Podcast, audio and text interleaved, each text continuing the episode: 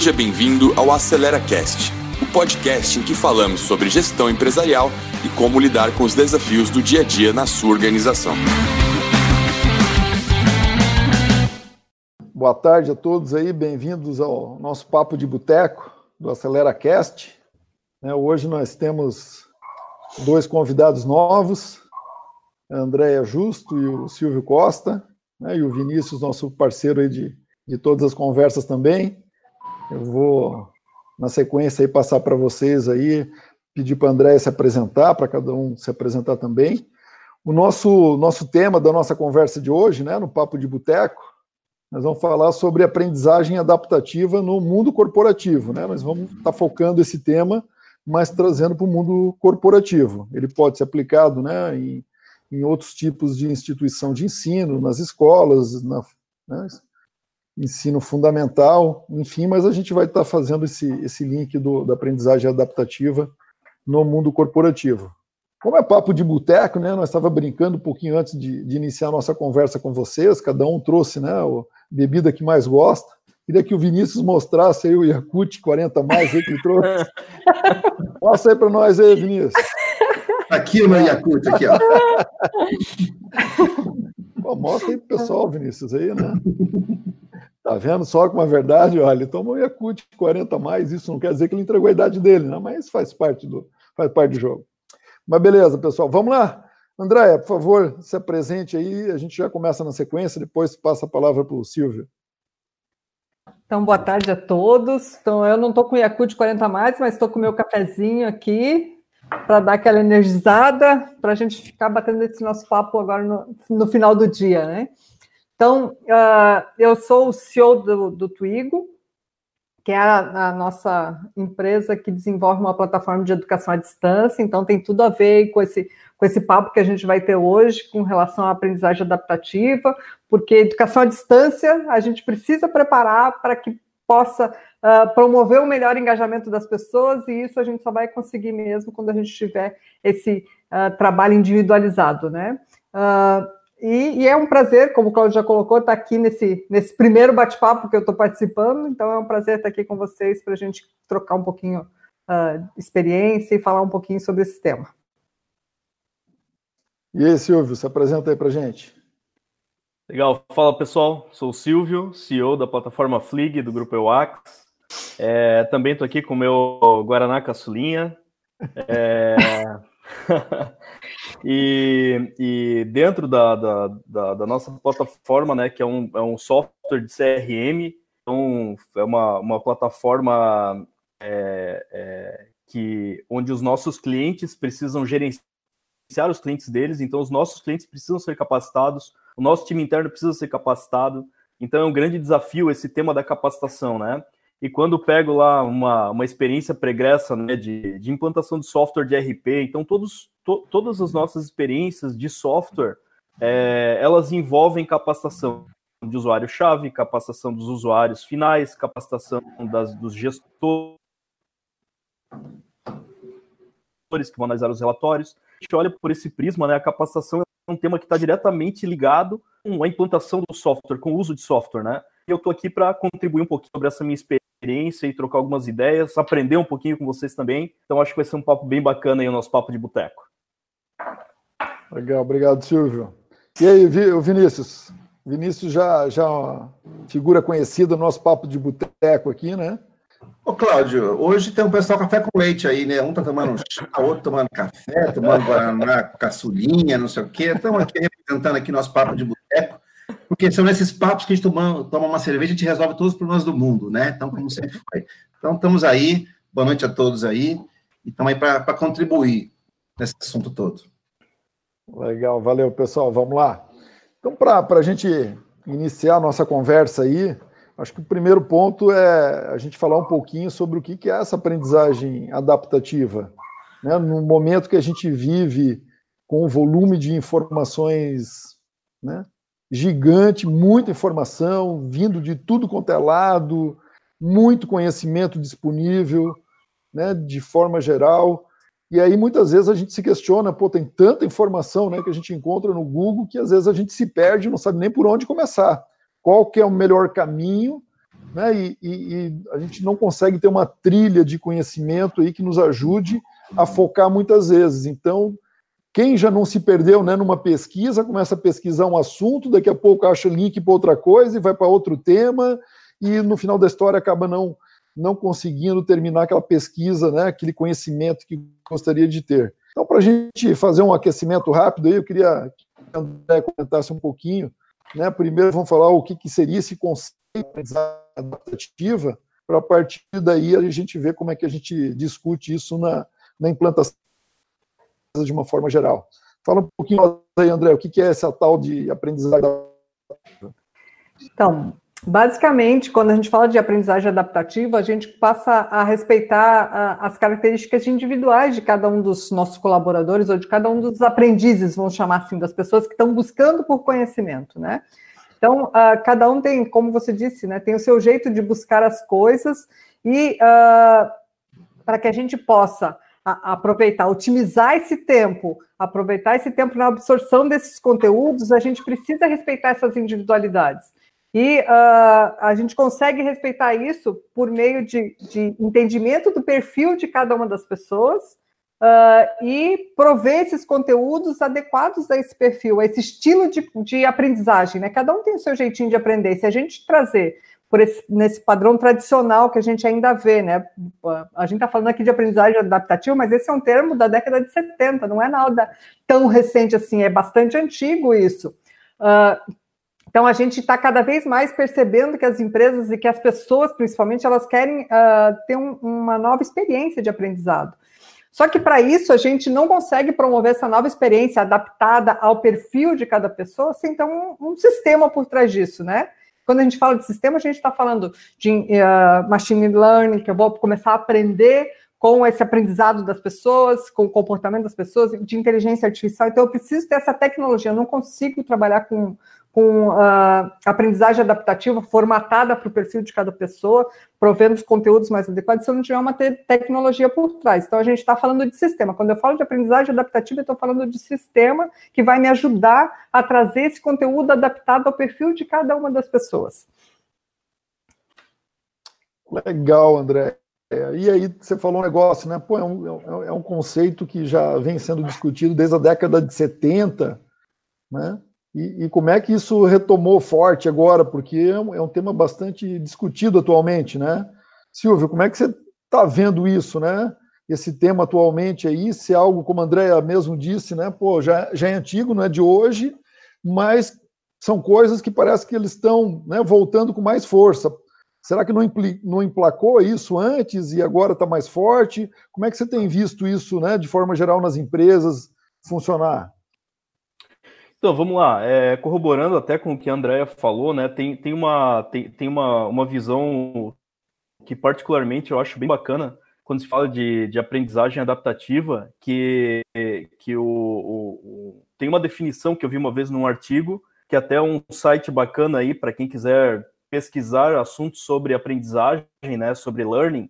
É, o site é www.elearningindustry.com.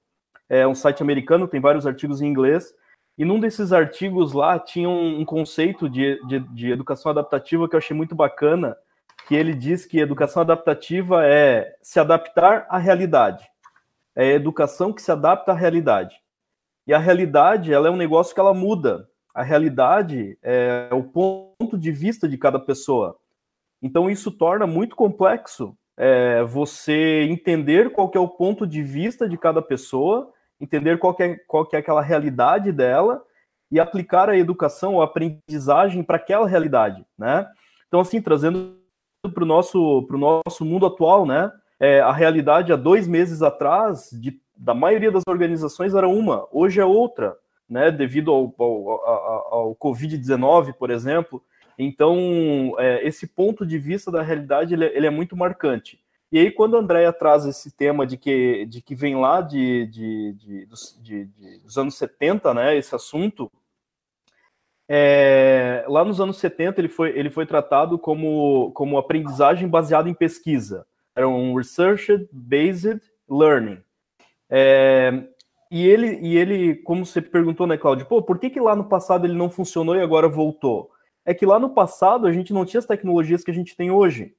Esse, esse modelo de aprendizagem baseado em pesquisa, ele era focado ou ele era, ele era modelado né, em cima de algoritmos que tinham modelos matemáticos que tentavam prever qual era o perfil, qual era a profundidade de conteúdo que alguma pessoa precisava e entregava um conjunto de conhecimento, um conjunto de treinamentos que aquela pessoa poderia ou deveria consumir. Então esse modelo matemático, ele por hora ele funcionava e em muitos casos ele falhava, né? Porque as pessoas têm essas realidades diferentes. E aí, com a evolução da tecnologia, com o acesso à tecnologia, né? Porque se a gente falar de inteligência artificial, já existe há um bom tempo, mas o acesso acabou ficando muito mais fácil nos últimos anos, né? A tecnologia, à medida que ela vai sendo disseminada, ela vai barateando. E esse acesso é o que está viabilizando esse tema ter voltado tão forte, minha visão. Então, esse acesso ao machine learning, é, a inteligência artificial, a realidade aumentada. Imagina, hoje você com um celular e um dispositivo, você consegue ter uma realidade aumentada e fazer um treinamento, por exemplo, de algo de segurança, né? Que uma plataforma de petróleo, por exemplo, é que se você colocar uma pessoa fisicamente lá na beirada da plataforma, pô, você vai colocar uma pessoa não treinada num risco absurdo.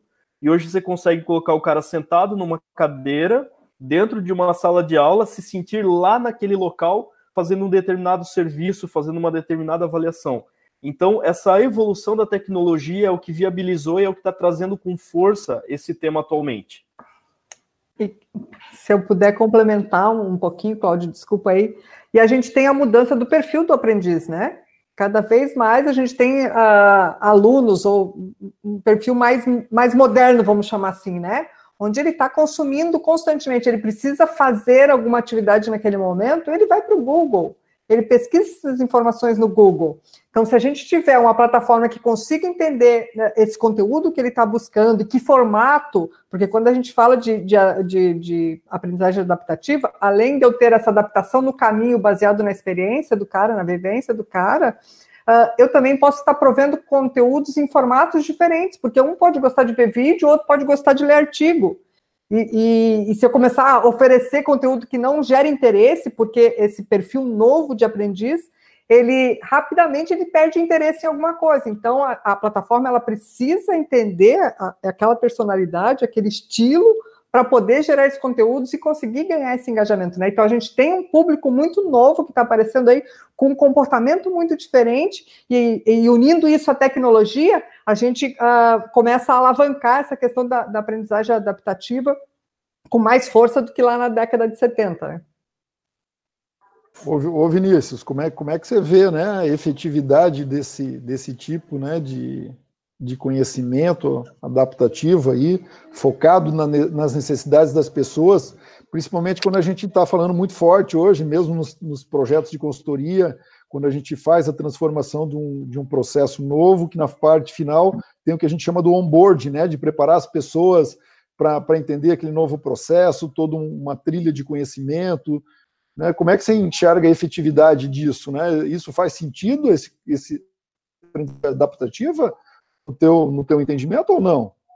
Claro, claro que faz, né?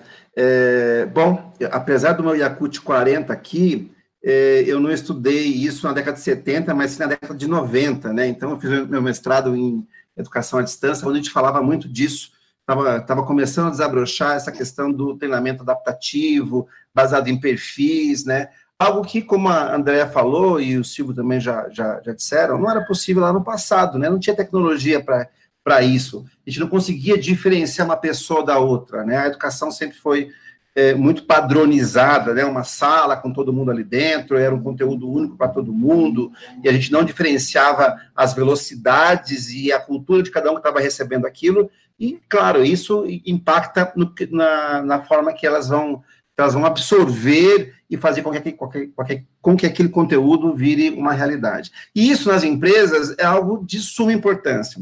A gente melhora os processos, a gente trabalha hoje com isso, transformação de processos. Olha só, transformação. É pegar algo que é de um jeito hoje e levar para um outro patamar de performance, é levar para uma outra maneira de fazer. E isso exige um, uma mudança de conhecimento, precisa aprender esse novo, essa nova maneira. Imagine só, né? É, nós tínhamos aí até alguns anos atrás é, uma operação de táxi e daí, de repente, o cara tem uma operação de Uber. Ele tem que aprender de uma maneira diferente. E aquelas pessoas, elas tinham uma cultura, trabalhavam de um jeito, não eram desse segmento, e elas precisam aprender uma outra maneira, um outro processo, uma outra, um outro jeito de fazer aquele negócio. E cada um tem uma cultura, cada um tem um ritmo, cada um tem uma vivência. E aprender isso de maneira diferente, isso é de suma importância, né? É conseguir fazer que seja muito mais efetiva essa transformação de processo, porque ao fazer com que todos entendam a sua maneira, essa é a grande questão, entender a sua maneira, aquilo que a gente quer promover, isso faz assim que o processo, a transformação seja muito mais efetiva. Então, assim, em um momento como esse, que a gente está passando aí num ponto aí de, de inflexão, né? Assim, muita coisa vai mudar e rapidamente, em semanas, muita coisa que foi anos que a gente ficou prometendo que ia acontecer, que ia transformar, e agora em semanas está tá se liberando. Esse tipo de educação baseada no perfil da pessoa, acho que é de suma importância e, e vai trazer transformações muito melhores para as empresas. Legal. E aí, André, o que, que, que você acha, né? Por que, por que, que você acha que as empresas deveriam adotar esse, esse novo modelo, né, esse conceito da aprendizagem adaptativa? E que benefícios que as empresas têm com isso? Né, Para que alguém mude né, o, o, seu status quo hoje, a sua forma de aprendizagem, como disse o Vinícius, uh, a gente está num momento ímpar, que ninguém imaginou que a gente passaria uma situação dessa até então. Né? A gente está mudando uma série de coisas, e, e como é que você vê isso, né? Quem, quem já adotou esse modelo, que, que benefícios que está tendo com isso? E por que alguém, né? Se, se nesse momento quem estiver nos ouvindo, né? Quero perguntar assim, pô, mas será que esse negócio serve para mim? Que, que, benefício eu vou ter, né? Implantando esse conceito aí? O que você tem a nos dizer sobre isso?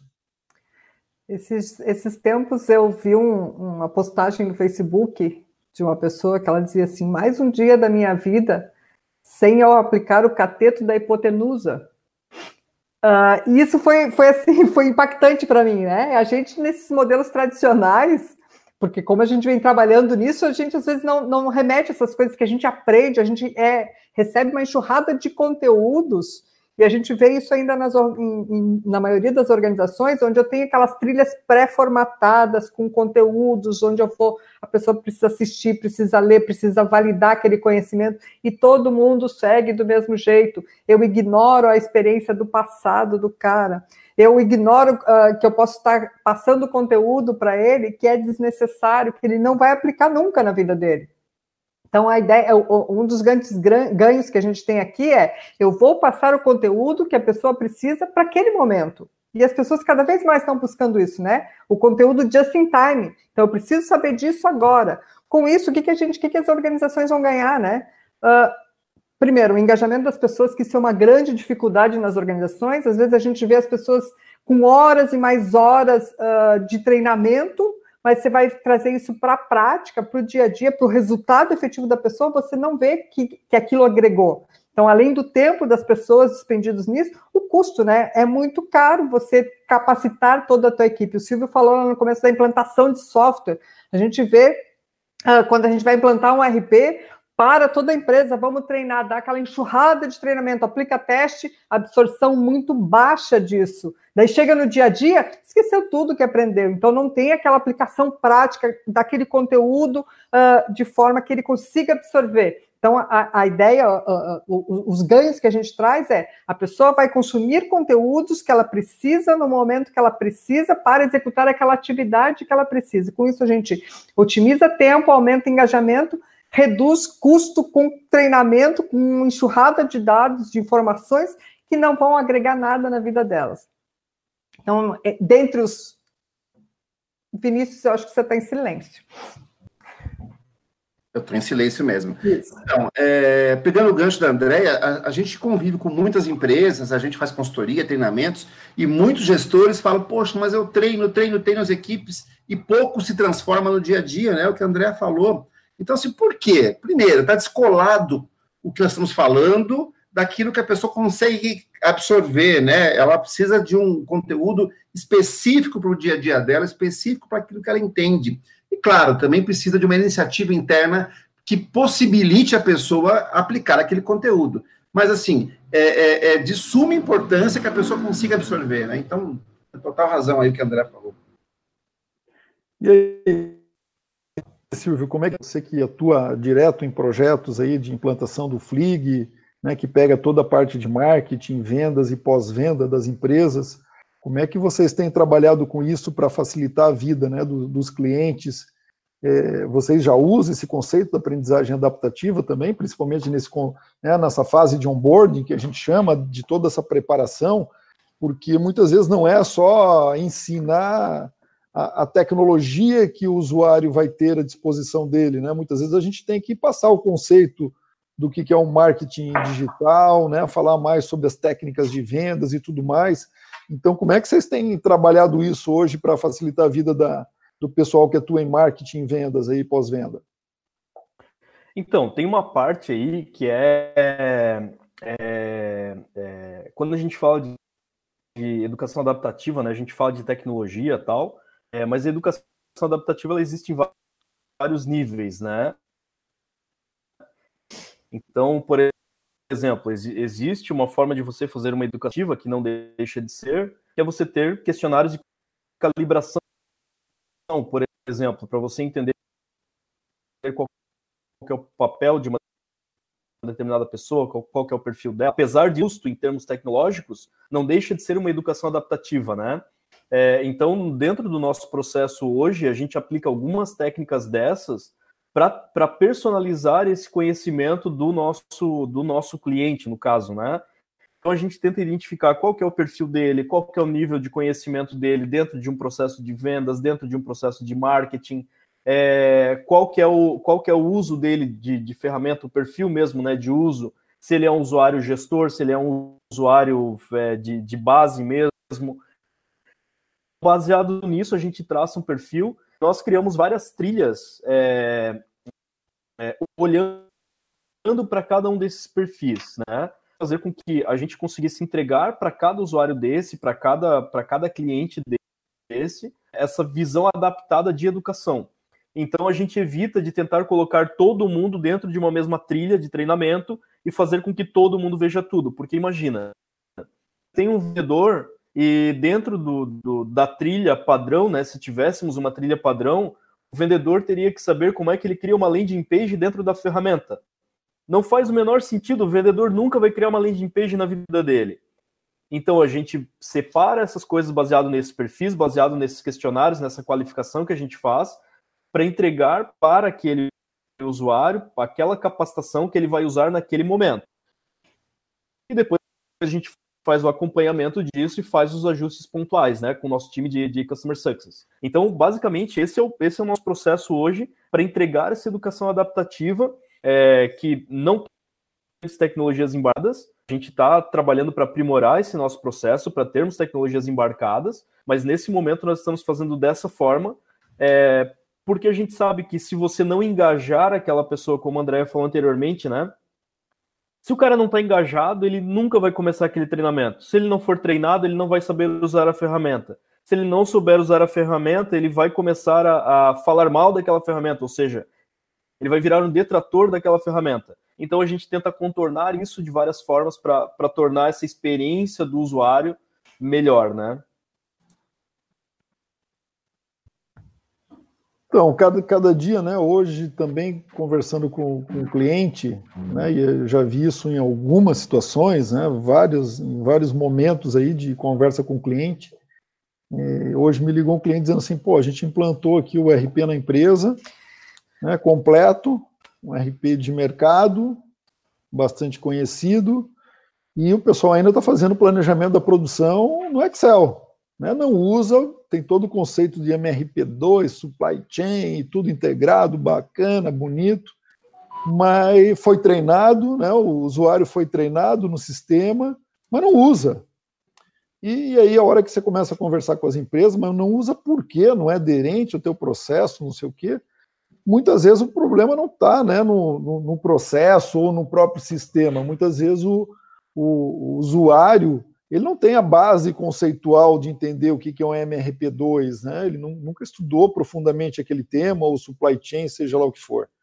Então, eu acho que isso ajudaria bastante. Eu acho como, como vocês já comentaram, a partir do momento que a gente identifica aquilo que ele vai usar no dia a dia, que ele consegue ter acesso a isso de uma forma mais rápida, consegue praticar na sequência, né? Esse conhecimento que ele está adquirindo e ele está vendo o resultado em seguida a essa prática, né? Ele aprendeu e, e colocou em, em, em prática, aplicou no dia a dia dele e ele consegue acompanhar rapidamente o resultado disso, eu acho que traz um, um nível de satisfação para a própria pessoa, porque ele consegue ver rapidamente o desenvolvimento profissional que ele está tendo e o resultado daquilo que ele aprendeu, né?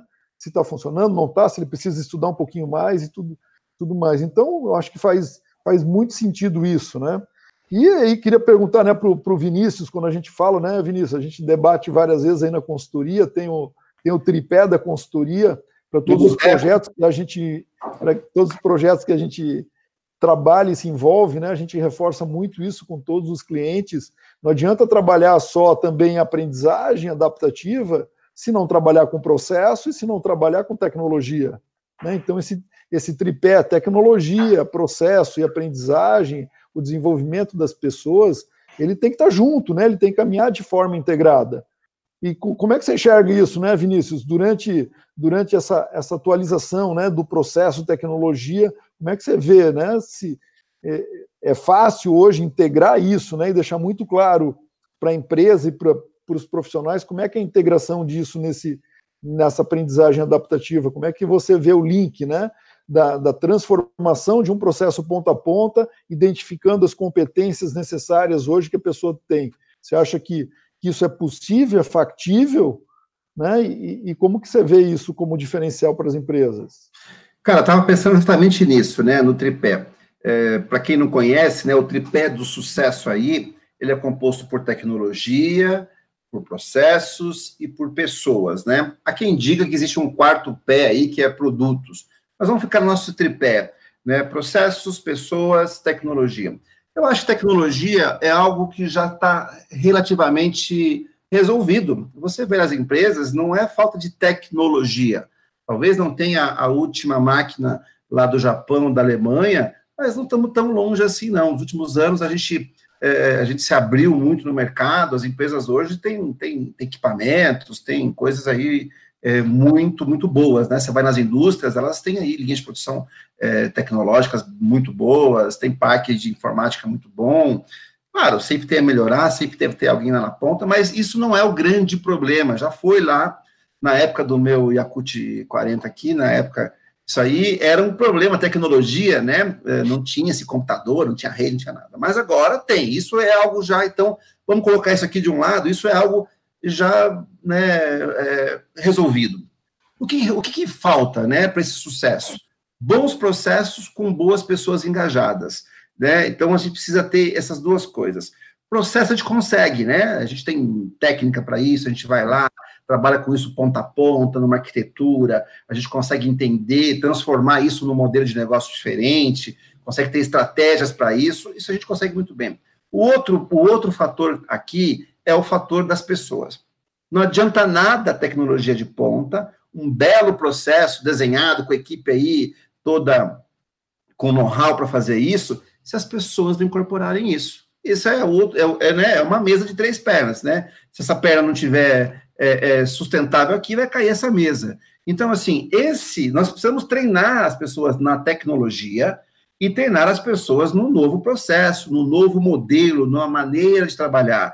Esse pé, se ele não tiver forte, cai tudo. Então, muitas empresas elas aplicaram muito esforço em melhorar os seus parques tecnológicos, aplicaram muito esforço em mapear todos os processos, mapear de ponta a ponta, é, mapear a empresa inteira, né, com processos ponta a ponta. Investiu-se muito nisso, o pessoal de ISO fez, fez muito isso, mas tem um, um pilar aí que às vezes se esquece, que é o pilar das pessoas. Então, treinar as pessoas em tudo isso, nessa, nessa, nesse parque tecnológico, nos seus processos, no modelo, para que entendam é, e consigam contribuir, é um fator aí é, primordial para ter um sucesso. Não se tem empresa de sucesso que não tenha pessoas engajadas, que entendam do negócio, que entendam o todo, que consigam contribuir tanto na tarefa operacional quanto nas tarefas estratégicas, na, na visão do todo. As grandes empresas hoje que a gente vê destacando, elas conseguem fazer da sua força de trabalho um grande ativo, uma, uma grande poder de melhoria. E aí, eu tenho pessoas que eu trouxe para minha empresa, cada uma veio de um lugar, cada uma tem uma cultura, cada um veio de uma outra empresa, não conhece nem meu parque tecnológico e nem a nossa maneira de fazer o negócio. E aí que entra a capacitação, tanto das técnicas funcionais, né, ali, gestão disso, gestão de processo, gestão de projetos, gestão de alguma coisa, de KPIs, quanto do entendimento do nosso negócio. Né, entender isso de uma maneira que ela consiga contribuir para que esse negócio vá adiante. Então, assim, eu acho que esse pilar das pessoas e a gente conseguir fazer uma capacitação que tenha sucesso, que tenha uma performance elevada, conseguir levar, é, pegar as pessoas. Nós sabemos como elas são aqui, o nosso mercado de trabalho, a nossa mão de obra. Conseguir pegar essa, essas pessoas e conseguir elevar elas de, de performance, eu acho que isso aí é um, né, um ganho aí que não tem preço. Né? As empresas conseguirem evoluir nesse pilar aí das pessoas vai sair na frente, principalmente na retomada aí na sequência da crise. E... Diga, Andréia. E complementando um pouco isso que tu está falando, né? A gente vê muitas empresas colocando os alunos numa sala de aula e submetendo eles a um monte de conteúdo, conteúdo denso, sem a experiência prática, né? Então, novamente, a gente falando de, de, dessa educação adaptativa, a gente sabe que cada um tem o seu estilo de aprendizado e a gente precisa, o Silvio colocou lá, né? Pensa numa ferramenta que eu puder ter a realidade aumentada, que eu puder ter gamificação para poder exercitar essa aprendizagem antes de ir para o front, antes de ir para a execução prática, né? E a gente poder construir essa trilha de aprendizagem individual e que eu possa ter esses pontos de checagem que me confirmem se o cara está, está uh, com o conhecimento necessário para ele poder ir para o próximo passo, né? Então, isso uh, ajuda muito nesse aproveitamento dos melhores práticas de processo, de, das melhores tecnologias que a gente vê nas empresas, atrelado ao conhecimento certo naquele momento que o cara precisa aplicar. Então, essa experiência prática, se a ferramenta provê isso, é, é, vai, vai, além de gerar esse engajamento, esse interesse nas pessoas, pessoas aproveitando esse aprendizado, os resultados da empresa também serão outros, certamente. Então, André, então assim, não é só ensinar e vai lá e pratique. É. Poxa, esse aqui era, a gente fazia assim, né? Põe numa uhum. vai lá e pratica. É, é, um, é um ensino, mas também um apoio no dia a dia, um apoio para a recuperação, um apoio para que ele tenha uma válvula de escape ali, poxa, legal, né? Eu não sabia, fiz o um curso lá ontem, e agora? Como é que eu faço aqui hoje? Ter esse apoio, né, para ele. Acho que é bem bacana isso. Ô, Andréia, aproveitando aí, você que, é, você que é especialista aí no assunto e tem participado de vários projetos aí junto com o Twigo de implantação dessa aprendizagem adaptativa, né? O que, que é? A gente falou muito aqui de tecnologia, que a tecnologia está muito associada hoje em dia com esse conceito né, da aprendizagem adaptativa, foi o que você o Silvio e o Vinícius reforçaram, né? Mas além da tecnologia, as empresas, né, quem está nos ouvindo aí, as empresas que querem implantar isso, né? Eu, sei que, eu sei que você entra muito forte com essa parte da tecnologia, mas o que, que a empresa precisa fazer? Quais são os pré-requisitos para quem deseja implantar isso? Né? Além da tecnologia, que preparação que a empresa precisa ter? O que, que você recomenda nesse sentido aí? O que, que você tem usado e praticado no dia, no, no dia a dia com os clientes aí da, do Twigo? É, a gente constrói, a gente costuma, quem, quem compra o Twigo tem as suas, suas dores, né? Uh, tem tido fortemente uh, dores relacionadas a esse onboarding, seja onboarding de novos funcionários que vão entrar na empresa, ou onboarding uh, para mudanças de função.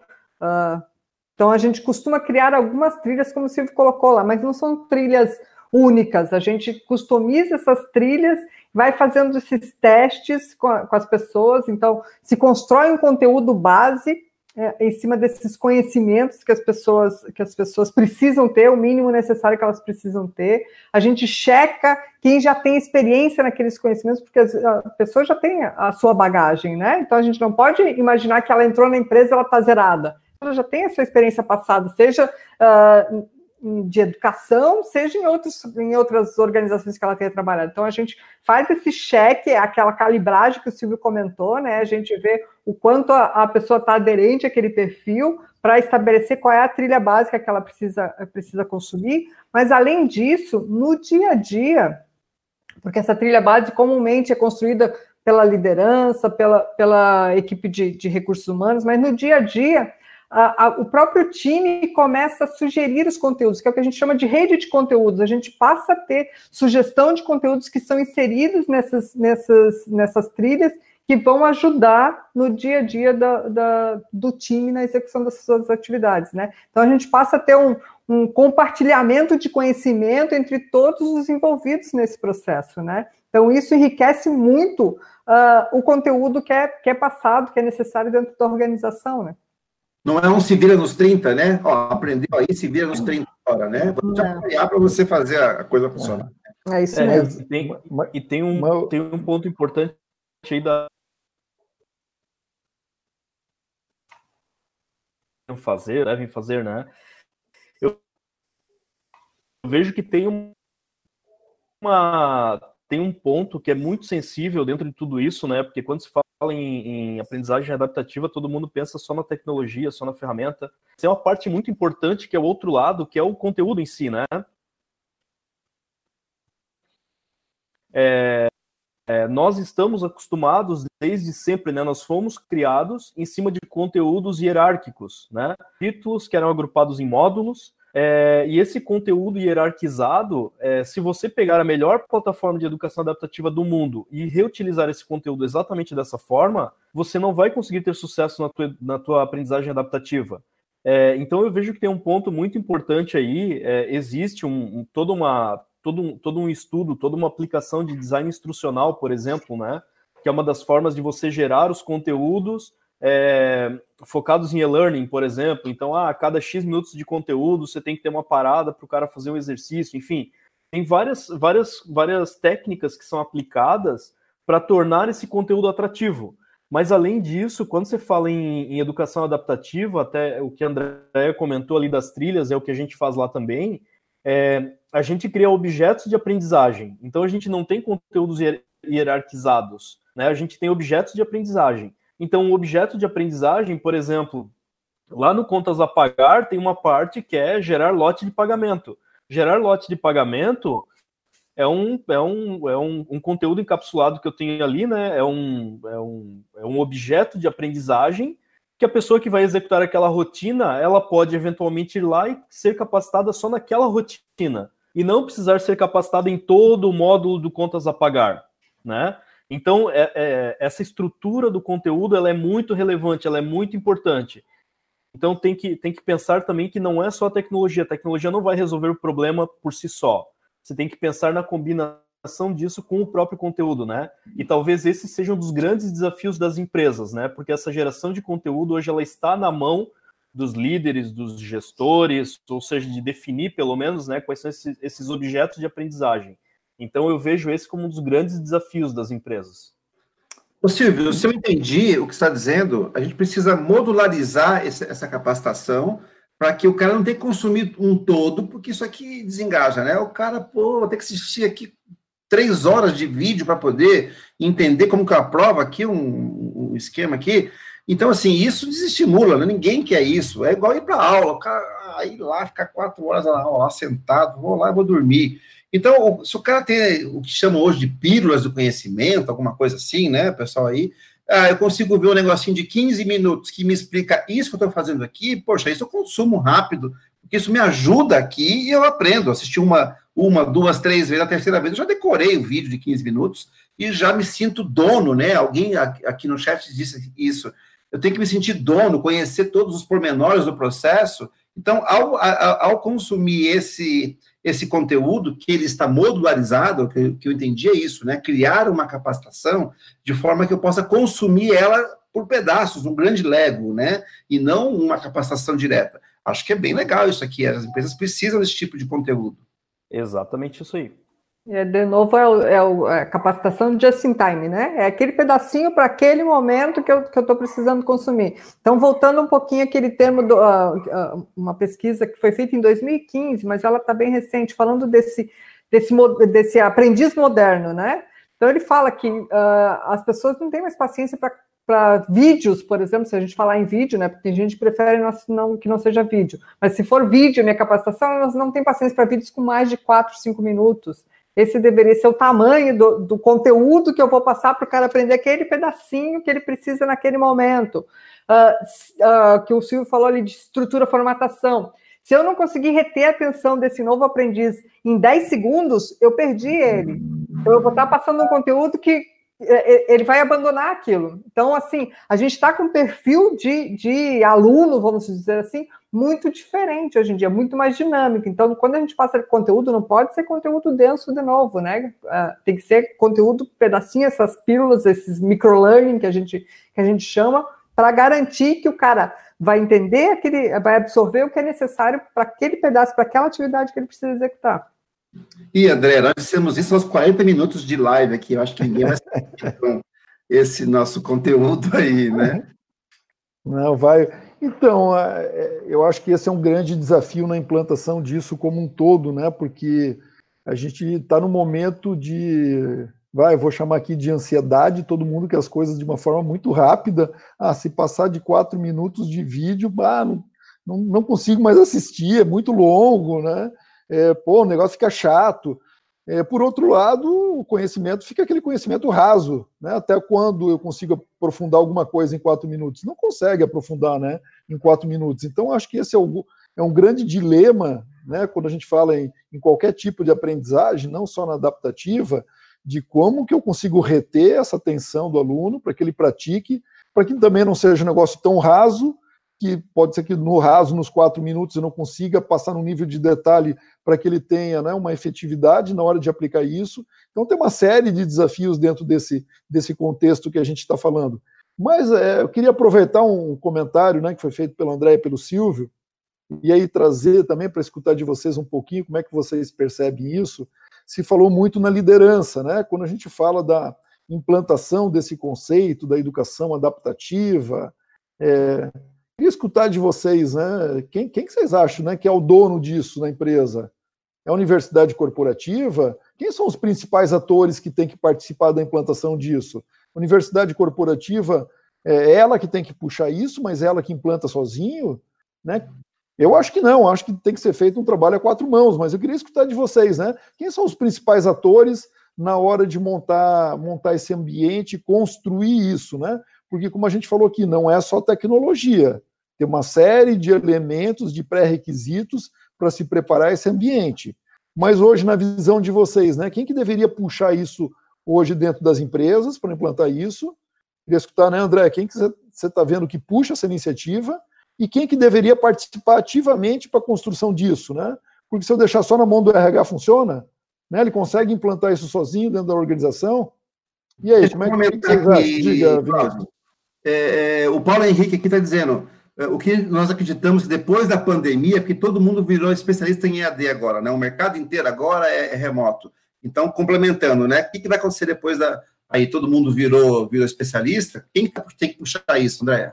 É, até se a gente for falar na educação à distância, a gente está vendo as escolas aplicando plataformas de educação à distância, mas com a mesma estrutura de conteúdo que tinha anteriormente, né? Então está sendo bem penoso para quem está tá se usando dessa plataforma, porque a gente simplesmente tentou transpor o que se fazia em sala de aula para dentro de uma plataforma, né? Então é, é, é, um pouco do que o Silvio colocou lá dessa adaptação. E mesmo, mesmo, Cláudio, a questão desses vídeos curtos, a gente vai dividir, a gente vai aprofundar o conteúdo, né? E o cara vai consumir se ele necessitar, necessitar desse, desse aprofundamento, uh, porque a gente vai dividir em partes. Tá mudo aí, André.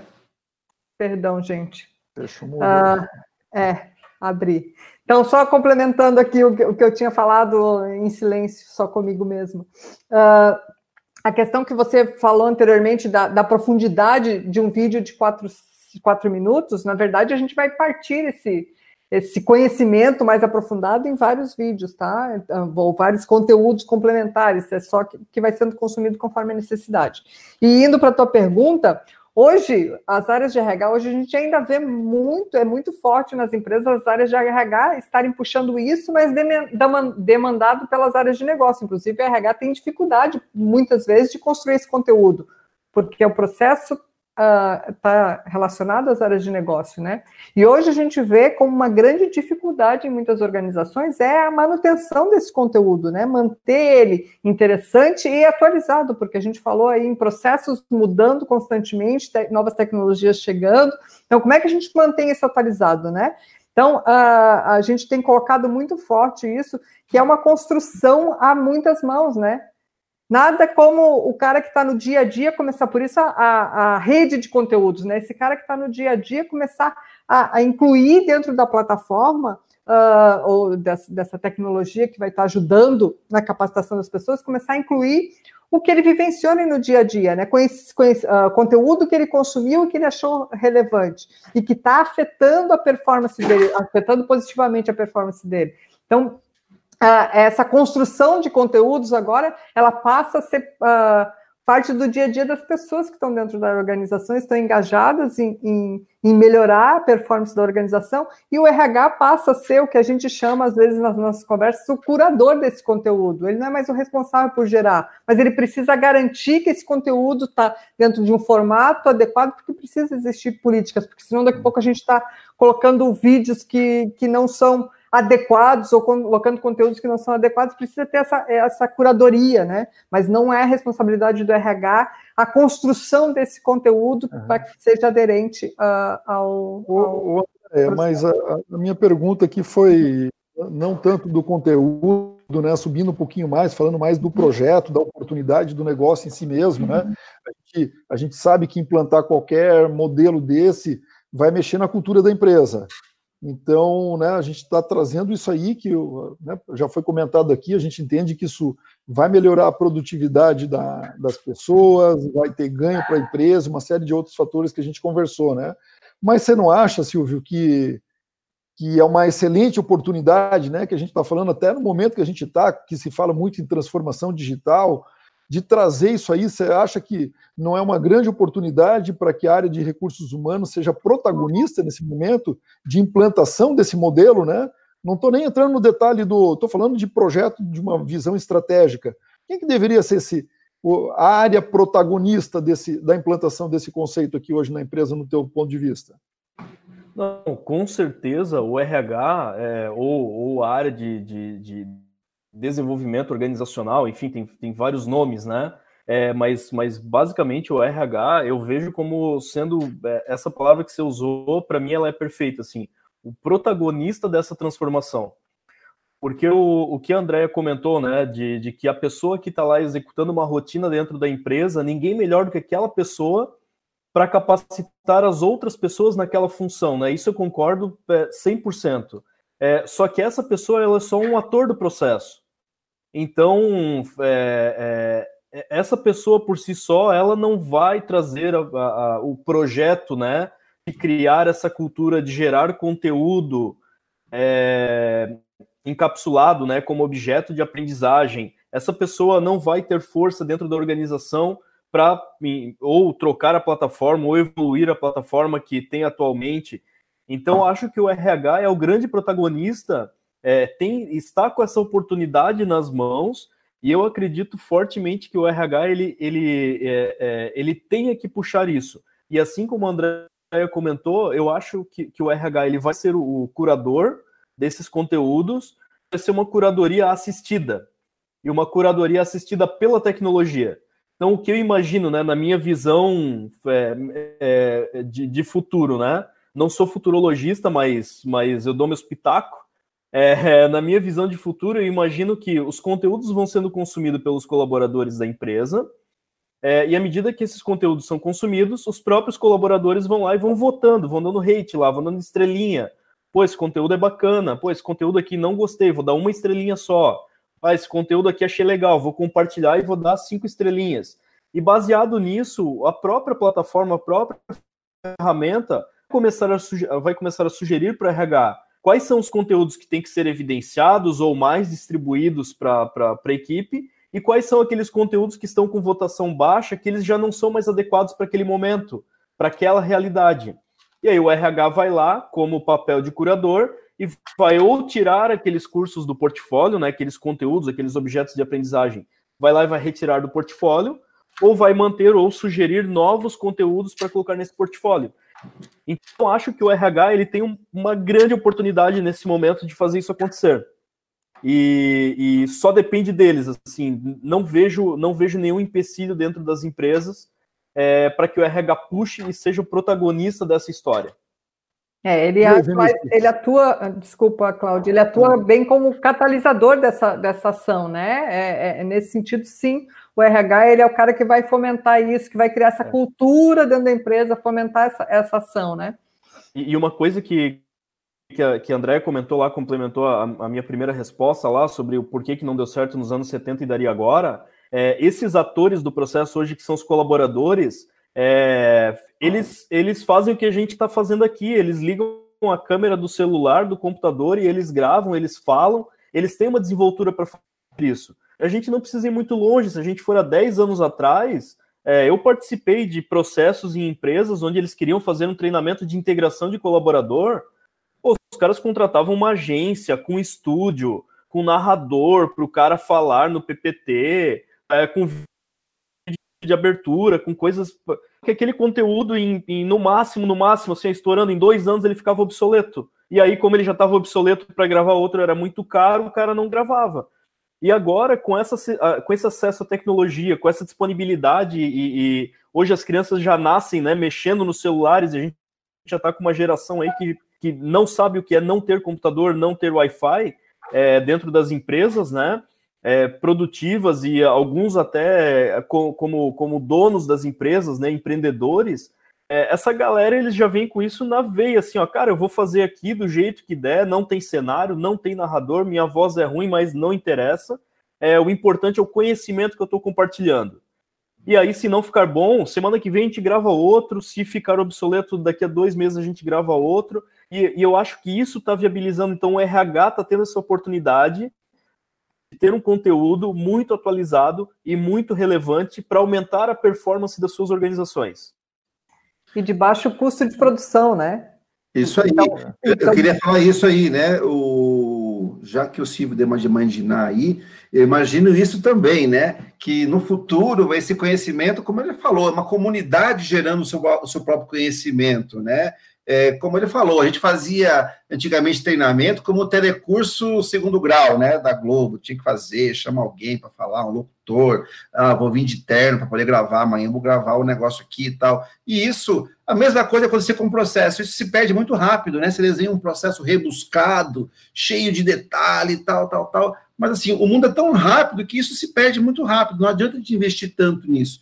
Então, eu acredito que as pessoas querem ver e serem treinadas e ter a sensação de gente como eu me passando um treinamento. Não o Cid Moreira lá no telecurso segundo grau me passando com a voz impostada como deveria ser. Eu quero ver um cara como eu ali, com um celular que me ensinou, que me disse, e isso faz parte do meu dia a dia e aproxima muito mais quem está ensinando de quem está aprendendo, né? Pô, eu não posso perder a piada aqui. É... Acho que 80% do, da audiência não sabe o que é Telecurso 2000, tá, Vinícius? Pois é, cara, é porque eu tomo Yakut mais 40, então, cara, isso aqui. Só que toma Yakut mais 40 que sabe isso. Pessoal que está assistindo aí, ó, que está no chat aqui, ó, pode postar se você conhece Telecurso segundo grau aí. Telecurso isso... 2000. Ah, já, já foram buscar no Google. Já. Acho que é só o Vinícius que conhece, né? Ah, Porque tá ele é novinho, ele já trouxe o, o Yakut 40 mais aí. Ou aproveitando né, o que o Silvio comentou, é aquilo que a gente chama em gestão, né? O, o feito é melhor que o perfeito, né? Por isso aquele curso ali de muitas vezes é você mesmo não tendo a voz do Cid Moreira, aquele estúdio todo bacana para gravar, está é, tá todo mundo fazendo de uma forma mais informal mesmo para compartilhar esse conhecimento, né? Para a, a, palavra, uma, uma das palavras da moda mesmo também é essa, de compartilhamento. Nós vivemos num, num mundo de compartilhamento. Então, é uma, uma grande oportunidade que todos nós temos de, de compartilhar aquilo que a gente aprendeu. Né? Não serve mais para nenhuma empresa aquela pessoa né, que adquiriu um conhecimento e não compartilha com os demais. Não, não, não vou compartilhar porque vou perder meu emprego, porque só eu sei disso, só. Não funciona mais, as empresas não querem ninguém assim, né? O, o, mote é o do compartilhar mesmo. E aí não assim, a, a, forma hoje em dia, né, que menos importa. Claro que bonitinho, fica legal tal, mas eu acho que o mais importante do que o bonitinho é, é você entregar alguma coisa rápida, né? Então, pessoal, eu acho que assim para gente, a gente concluir o nosso papo de hoje, que está muito bacana, né, já é, a gente debateu vários assuntos aqui para a gente fazer um fechamento né, daquilo, consolidando um pouquinho do que já foi falado, que a gente falou que essa aprendizagem adaptativa está né, tá muito ligada com tecnologia.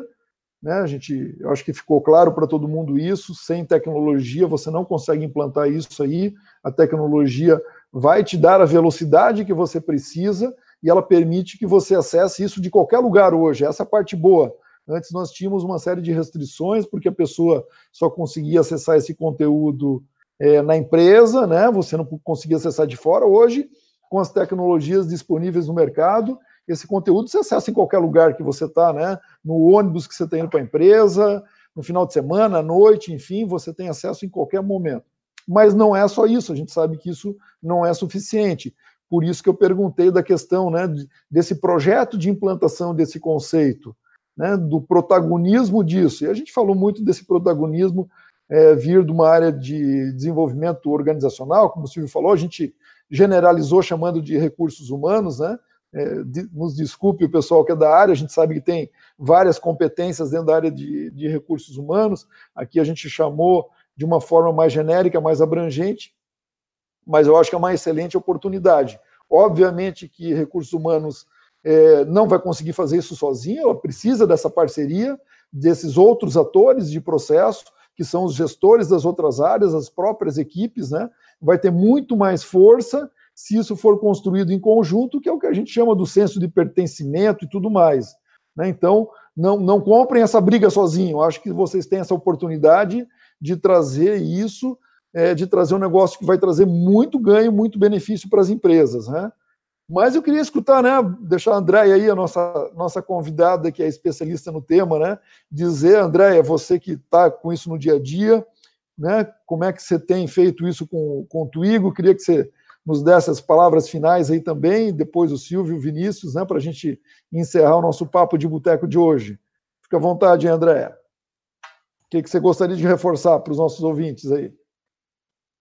Então, ah, novamente, né, é, é essa individualização. A gente falou aqui no projeto, na, na, na no protagonismo, palavrinha, protagonismo, que eu não bebi, hein? Só os meninos ali estão bebendo, eu já estou enrolando a língua. No protagonismo do RH, sim, na criação dessa cultura, ele é extremamente importante, mas a gente precisa respeitar as individualidades.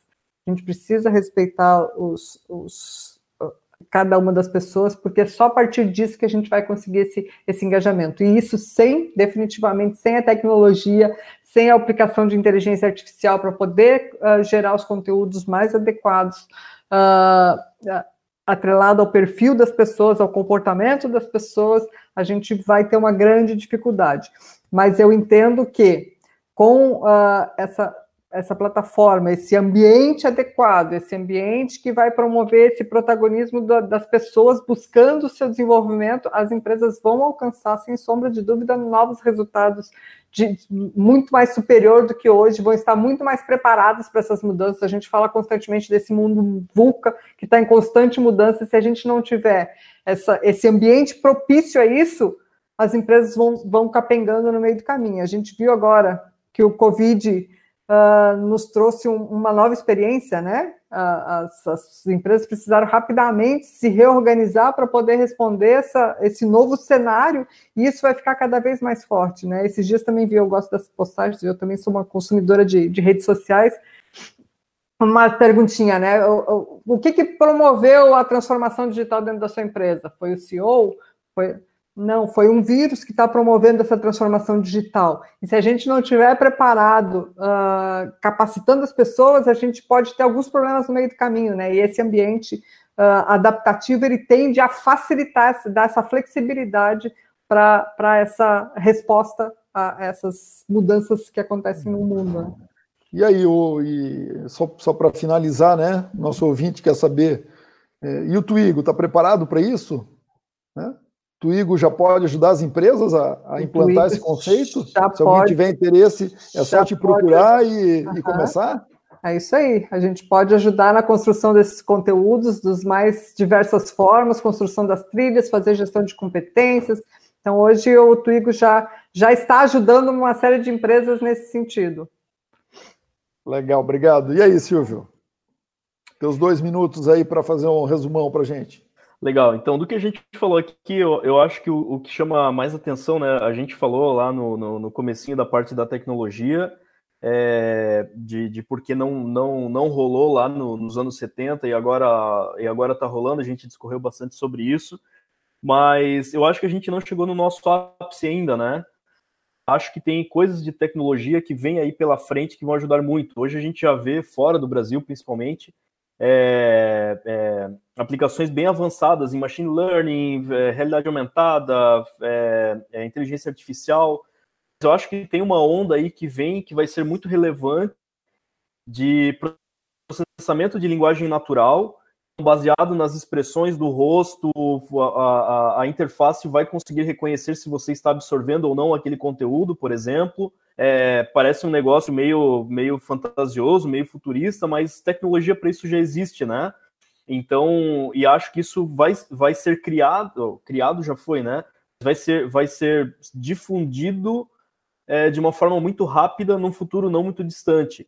É, as próprias interfaces de conversação, né? Então, o professor, hoje, o instrutor, enfim, ele é o responsável pela geração do conteúdo, ele é um mediador, mas eu acho que as interfaces de conversação entre, entre aluno e máquina, elas vão, vão se valer dessa linguagem natural e vão fazer com que essas interações, as aulas, né, fiquem muito mais atrativas porque é, a, o aluno não vai saber se ele está conversando com a máquina, né, ou seja, com machine learning, inteligência artificial, ou se ele está conversando com o professor em si. É, e além disso, os, o, as outras coisinhas que já existem, né, que estão aí, microlearning, gamificação, então são várias coisas que, que trazem bem forte. Então isso na parte de tecnologia. A parte de conteúdo, acho que é, esse encapsulamento, né, essa, essa forma de repensar o conteúdo, criar objetos de aprendizagem, acho que é, o, é, é a chave. É, as empresas não dependem de tecnologia para fazer isso, elas podem fazer desde já. Acho que isso é, é algo bem importante. É, e, e, se utilizar dessa capacidade de produção de conteúdo que tem já hoje dentro das empresas para fazer isso acontecer. Então não precisa esperar nenhuma luz divina, não precisa ter um estúdio, não precisa ter uma baita câmera. É, pega o pessoal que tem na empresa, vamos lá, cara, qual que é a tua função? pô, grava aí pra gente, vamos ver, tá? Ah, não ficou legal, eu gaguejei, não tem problema, cara, vamos, vamos liberar assim, depois a gente revê. Então, acho que esses, esses dois pilares, né, que é o conteúdo e a tecnologia, é, eles são muito relevantes. A gente queria falar mais coisa aqui, mas o nosso tempo tá, tá escasso. Então, eu, eu vou, me, vou, me, vou ficar nesses dois pontos principais aí. Legal, Silvio. Até eu acho que um, um tema bacana para a gente trazer, né, que a gente sempre discute no nosso boteco, um tema que é recorrente das nossas conversas é a parte do marketing digital, né? Volta e meia a gente está falando desse tema. Eu acho que seria legal a gente, a gente trazer num, num próxima conversa aí. E aí já, já vai pensando, já faria uma pergunta para você pensando também, né? Para a gente discutir nesse tema do marketing digital, você como sendo nosso especialista nesse tema, como é que a gente integra né, o marketing digital com a aprendizagem adaptativa? E aí, dá para. Faz sentido fazer essa integração? Mas não precisa não, responder eu... agora. Eu... eu... acho que fica para o próximo tema. Vamos ter as né? Tem perguntinha no final, hein, Cláudio? É só, só para instigar assim, né? Mas eu acho que isso é outro papo de boteco aí, para a gente Nossa. falar né, de marketing digital e pode entrar essa questão, né? Como é que a gente integra é, o marketing digital com a aprendizagem adaptativa, né? E aí, faz sentido ou não faz sentido, né? Quando a gente define as réguas lá de, de comunicação. Mas aí nós vamos longe, né, Vinícius? Está contigo, amigo. Aí. Encerra aí. Isso aí. É, então, assim, né, finalizando aqui, eu acho isso. A gente passou muitos anos robotizando as pessoas, né? Não pense, faça isso, não pergunte. E a gente tem que capacitar essas pessoas, entender que são diferentes, entender que elas são capazes. Nós temos que desrobotizar as pessoas, né? Elas voltem a ter protagonismo nas empresas e, e a educação aí ela faz a capacitação, a instrução, faz muito sentido, né, para que a gente consiga quebrar quebrar isso, né? As empresas precisam disso, é um dos pilares, como eu já falei aqui, do sucesso das empresas, a mão de obra, e mão de obra não capacitada é, é, um, é um insucesso certo. Então, eu queria agradecer aqui, né, nossos convidados de hoje, aí a Andréia não me acompanhou na cervejinha aí, ela estava tomando água aí, mas enfim, o papo foi excelente, aí ó, já secou ali, eu gosto de companheiro assim, resolve tudo aqui, Silvio. E eu queria agradecer sempre assim convidados como esse, assim que a gente consegue debater, discutir assuntos diversos que conseguem contribuir no dia a dia das empresas. Foi, foi 10 aí hoje, pessoal. Valeu, pessoal. Obrigado para todo mundo, né? Agradeço aí a Andréia novamente, Silvio, né, o Vinícius. Eu lembrei agora que acabei de, esquecendo de me apresentar no começo, né? A gente acha tão natural, tá batendo papo em nós aqui, né? Eu sou o Cláudio que está falando. Hoje o, o Rovina e o, e o Charles não puderam estar junto conosco, né? Mas eu acho que foi uma conversa bem bacana. Quem teve a oportunidade de, de acompanhar deve ter gostado. A gente conseguiu debater vários temas relacionados a né, esse contexto da aprendizagem adaptativa. E aí fica o convite né, para que vocês nos acompanhem no próximo encontro aí. A gente vai trazer um tema bem legal para a gente conversar também, tá? Então, boa semana para todo mundo. Um abraço para todos aí. Até o próximo encontro. Valeu, pessoal. Abraço para todos. Falou, pessoal. Um abraço.